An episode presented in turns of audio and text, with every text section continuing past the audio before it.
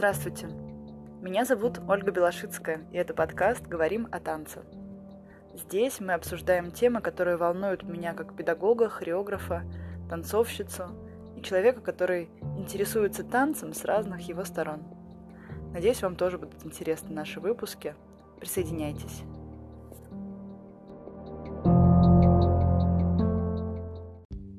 Сегодня у нас рубрика «Танцевальное чтиво», где я читаю либо интересные мне статьи и тексты о танце, либо переводы мои или чужие хороших статей или текстов, либо выдержки из книг, которые тоже мне кажутся важными и полезными для практикующих педагогов и танцоров. И сегодня у нас книжка «Педагогика, «Педагогика и психология танца. Заметки хореографа». Автор Дитмар Зайферт, немецкий автор. Эта книжка есть на русском, она маленькая, Э, если честно, перевод мне не очень нравится, но я буду читать прямо по книжке, не добавляя от себя каких-то коррекций к переводу. Несколько небольших фрагментов, которые кажутся мне какими-то полезными к размышлению или к применению в работе.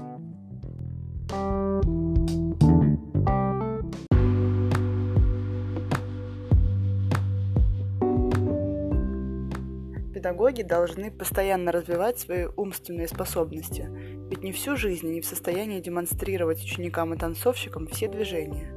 В начале карьеры это им удается, но позже они вынуждены добиваться результатов с помощью языка и жестов. Вот несколько соображений, предложений и советов по расширению умственных способностей педагогов. Первое. Проявление наблюдательности. Например, запомнить, как танцовщик начал ряд движений, заметить, на какой стадии развития своих способностей на данном этапе находится танцовщик, и представить, как и до какой стадии это развитие может продолжаться, и, соответственно, наблюдать за ним дальше.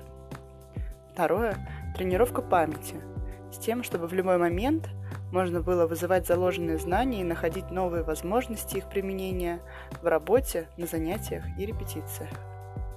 Третье – развитие нового творческого мышления при обработке полученного фактического материала. Например, в случае, когда танцовщик не может разучить какое-нибудь новое движение, применить новые стратегии и методы для того, чтобы он в конце концов это движение освоил. Четвертое – тренировка целенаправленного применения словесных указаний. Например, при критическом разборе работы танцовщика говорить деловым тихим тоном, а для подбадривания во время танца можно давать указания громко и, но кратко. Пятое. Работа без шаблона и рутины. Танцовщик – человек впечатлительный. Он замечает это и сам начинает работать с рутиной, которая вредна для танцевального искусства. Знание делает человека свободным и уверенным. Шестое. Нравственность по отношению к танцовщику должна быть образцовой, хотя бы во время совместной работы. Это очень большие требования, и часто из них рождаются противоречия, поэтому еще несколько замечаний. Седьмое. Не давайте повода сомневаться в том, что слово и дело у вас всегда совпадают. Восьмое. Всегда обращайте внимание на то, чтобы у танцовщиков было желание хорошо работать на репетициях, стимулируйте их. В этом случае они быстрее осваивают движение и более охотно занимаются на уроках и репетициях. Девятое. Личные интересы танцовщиков должны по возможности совпадать с интересами коллектива, а именно хорошее исполнение танца. Хорошо, если они сбалансированы, но лучше, если они образуют единство. Проверяйте себя на предмет того, чувствуете ли вы себя обязанным успешно работать на уроках и репетициях, или имеете к этому какое-то предрасположение. Это чувство переносится, естественно, на ваших танцовщиков, и было бы идеально, если бы у педагога, хореографа и его танцовщиков оно было одинаково. Это был десятый пункт, теперь одиннадцатый. В вашей работе вы будете иметь дело с настоящими и скажущимися успехами. Например, в зависимости от предпочтений, расположенности к какому-либо, какой-либо музыке или к определенным танцовщикам, которые умеют делать что-то так же хорошо, как вы в свое время – Постарайтесь избавиться от таких субъективных чувств, ведь на сцене в счет идет только конечный результат. Как видите, влияние педагога, хореографа очень велико. В особенности это относится к художественному и эстетическому образованию и воспитанию, а также к образу жизни танцовщику, к музыкальному образованию, к развитию вкуса. Художественный климат урока или репетиции играет по этой причине большую роль. Для танцовщиков важно, чтобы каждое совместное пребывание с вами носило творческий характер. При всех этих высоких требованиях педагогического характера, которые предъявляются к вам, ваше влияние на танцовщика все-таки ограничено по времени. От полутора до пяти часов в день вы работаете с учеником или танцовщиком на уроках и репетициях. С вычетом каникул, воскресных дней и праздников в вашем распоряжении остается примерно две трети года. Считайте дальше, человек спит около 8 часов, значит он ежедневно проводит 13-16 часов без вас и под личным влиянием. Встречи с друзьями, родителями, любимым человеком. Он отдыхает, читает, слушает музыку, кушает и так далее. На него влияют другие взгляды, вкусы, которые могут быть как продуктивными для вашей работы, так и мешающими ей. Обычно они и то, и другое. Об этих влияниях мы поговорим в главе «Мотивация». Но необходимо отметить, что ваша работа должна быть очень интенсивной. Поэтому пытайтесь сделать танец насущной потребностью для молодого человека. Демонстрируйте ему, что при помощи танца повышается жизненный уровень. Но несмотря на все это, педагогу-ученику необходим отдых для восстановления сил, равновесия подготовка к новой работе. По научным сведениям это выглядит следующим образом. Работа должна вестись целенаправленно, прилежно, интенсивно, энергично, серьезно и радостно, стойко, дисциплинированно. Отдых должен происходить активно для души и тела. Движение обязательно, но по возможности не танец – надо заниматься чем-нибудь в качестве хобби, расширить свои знания и жить в согласии с природой.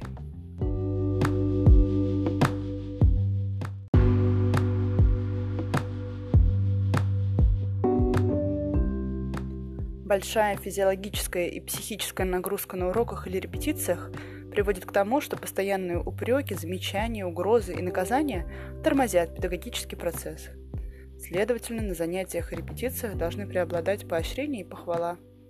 И это отнюдь не означает, что педагог или хореограф должен добиваться в друзья к танцовщикам. Это ставило бы под вопрос его искренность. Если, например, педагог говорит танцовщику «Да, так правильно, это уже лучше, чем вчера», то это является положительной оценкой, что, однако, не значит автоматически, что все уже хорошо. Если педагог, хореограф, предъявляет высокие требования к работе танцовщика, то его, как правило, больше уважают. Проблемы с отсутствием интереса, дисциплиной и неполной готовностью к напряжению всех сил могут возникнуть, когда урок или репетиция проходит слишком однообразно и скучно. Надо работать как можно динамичнее, чередовать легкие и трудные движения, не всегда все ошибки принимать всерьез, оживлять занятия, умело дозировать громкость голоса, работать под различную музыку и так далее.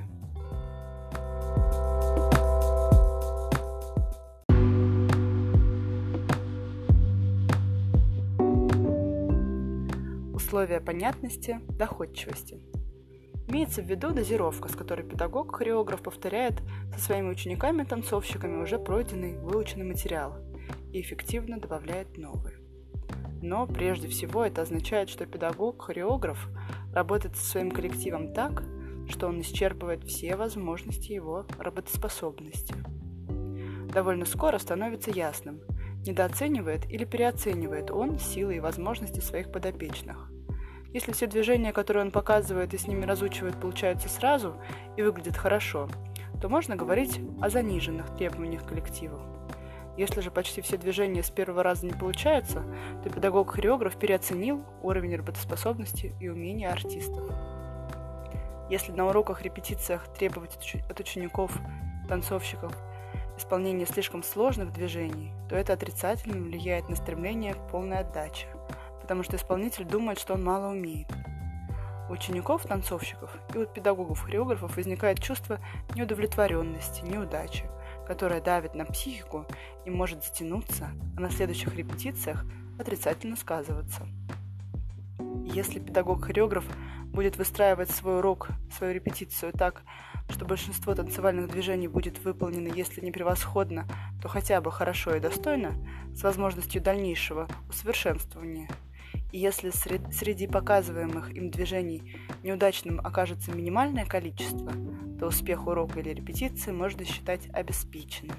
Ведь танцовщик почувствует, что эти трудные движения у него получится исполнить на следующих занятиях, несмотря на то, что этот трудный материал с первого раза ему не поддался. Удачное исполнение движения – сильная мотивация для мобилизации дальнейших движущих сил. И особенно тогда, когда это движение представляет для танцовщика что-то новое, необычное, требующее от него напряжения всех физических возможностей, всей работоспособности. Такое чувство удачного применения своих сил для ученика-танцовщика очень важно, потому что он ощущает границы своего умения, на что он уже способен, а где он еще не совсем отвечает высоким требованиям. При условии, что танцовщик действительно заинтересован в том, чтобы работать все лучше и лучше, педагог-хореограф отвечает за удачу или неудачу своего подопечного. И это относится не только к урокам, репетициям, но особенно к выступлениям перед публиком, перед публикой. Три момента здесь надо не терять из виду. От простого к трудному танцевальному материалу и его интерпретация. Второе – от несложного к сложному танцевальному материалу его интерпретация. Третье – от понятного к отвлеченному танцевальному материалу его интерпретация.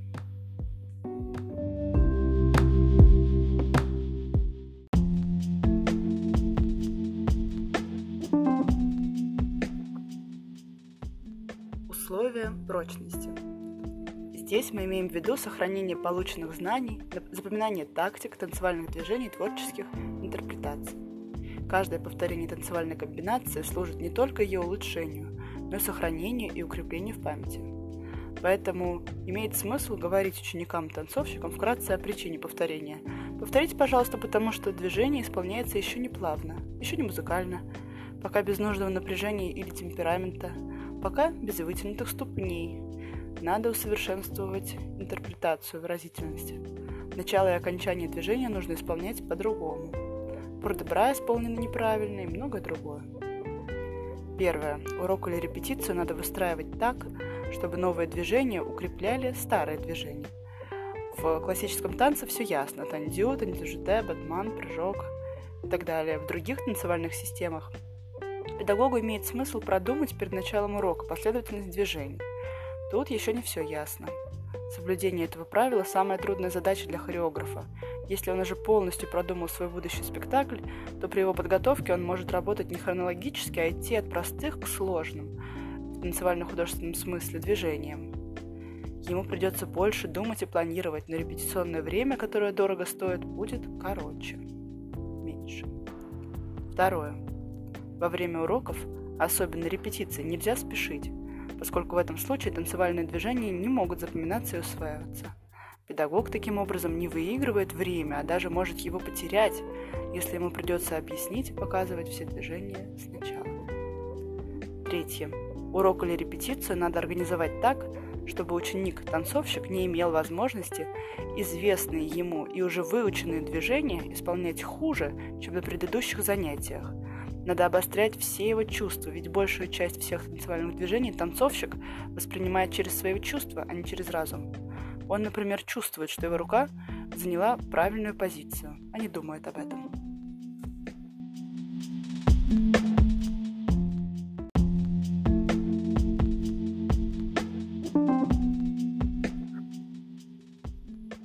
Каждая репетиция, каждый урок имеет свои отличительные черты – Первое. Сознательность. Педагог-хореограф составляет план урока репетиции, намечает шаги, которые необходимы для достижения цели, разучивания танцевальных движений. В начале урока или репетиции было бы неплохо, если бы педагог-хореограф назвал цель занятий, над чем мы сегодня будем работать, чтобы танцовщики имели представление о том, что от них требуется. Так они лучше настраиваются на то, что им предстоит делать. Если вы, кроме того, будете объяснять, почему вы решили разучивать данный материал именно сегодня, танцовщик сможет повысить свое желание трудиться, и это приведет к улучшению его работоспособности. Увлекайте танцовщика, особенно молодого, его задачей и вместе с тем воспитывайте способность к самостоятельной работе. И это надо делать как можно раньше, ведь во время спектакля или экзамена он может рассчитывать только на себя. Он находится один на сцене или в студии должен танцевать без вас. Кроме того, чем самостоятельный танцовщик работает один или в коллективе, тем меньше работы остается для вас. Ни один урок и ни одна репетиция, естественно, не проходят так, как вы их запланировали. Всегда возникают какие-нибудь трудности, препятствия. Таким образом, вы узнаете, на что надо обратить особое внимание на следующих занятиях, которые вам приходится запланировать заново. Но могут встречаться и сюрпризы. Положительные, например, сложная поддержка разучивается быстрее, чем вы думали. Тут надо похвалить танцовщиков или даже можно раньше отпустить их домой. Они понимают трудности вашей работы и будут готовы заниматься подольше, если возникнут сложные ситуации. Второе – наглядность. Ученик, танцовщик, будет скорее чувствовать, чем обдумывать то движение, исполнение которого вы от него требуете, ведь танец возбуждает органы чувств – зрение, осязание, слух. Поэтому вам имеет смысл очень хорошо продемонстрировать это движение или точно со всеми деталями объяснить его. Танцовщик будет оценивать движение инстинктивно – Нравится, трудно, но эффектно, не соответствует моему чувству тела, не построено органически и так далее.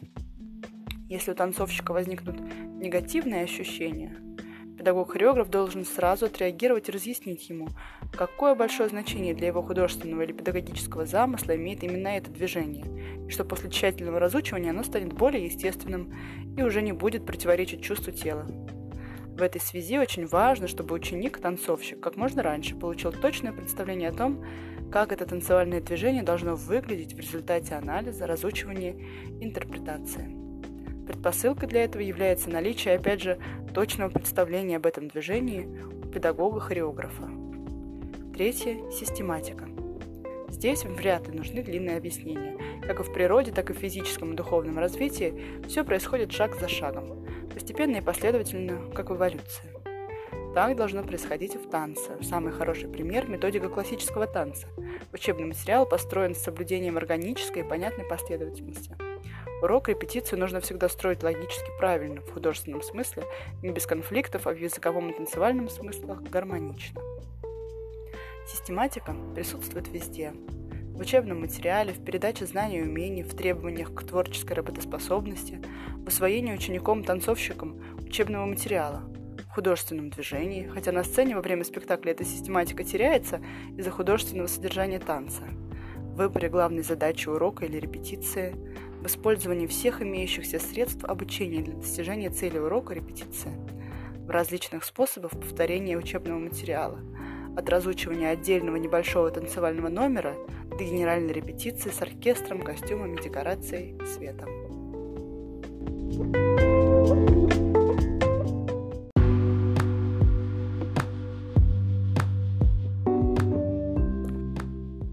Некоторые советы педагогам и хореографам.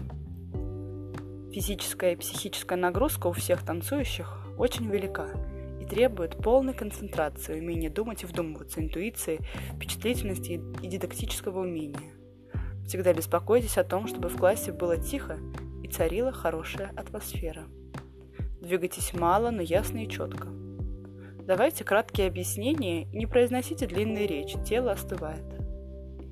Соблюдайте динамическую дозировку громкости вашего голоса. Смотрите по возможности всегда на всех присутствующих одновременно. Это трудно. У ученика-танцовщика должно быть чувство, что за ним всегда наблюдают. Поправляйте движение часто, но всегда кратко и по-деловому.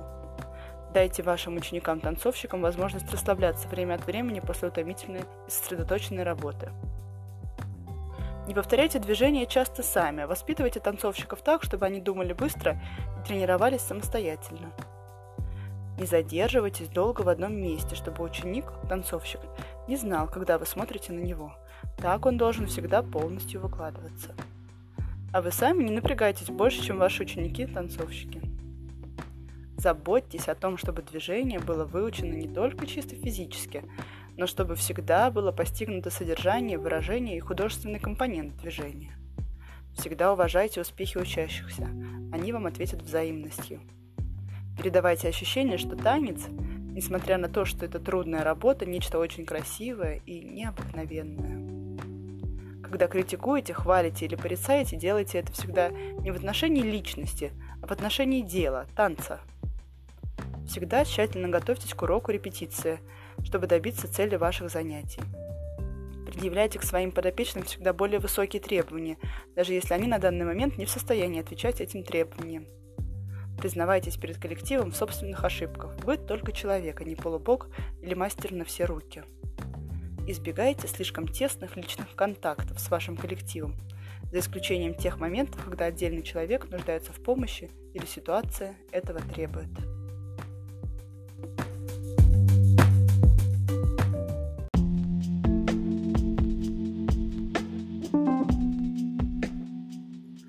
На сегодня все. Напомню, что сегодня я читала некоторые цитаты из книги Дитмара Зайферта «Педагогика и психология танца. Заметки хореографа». Книга есть на русском. Издательство «Планета музыки». Илань. До встречи. thank you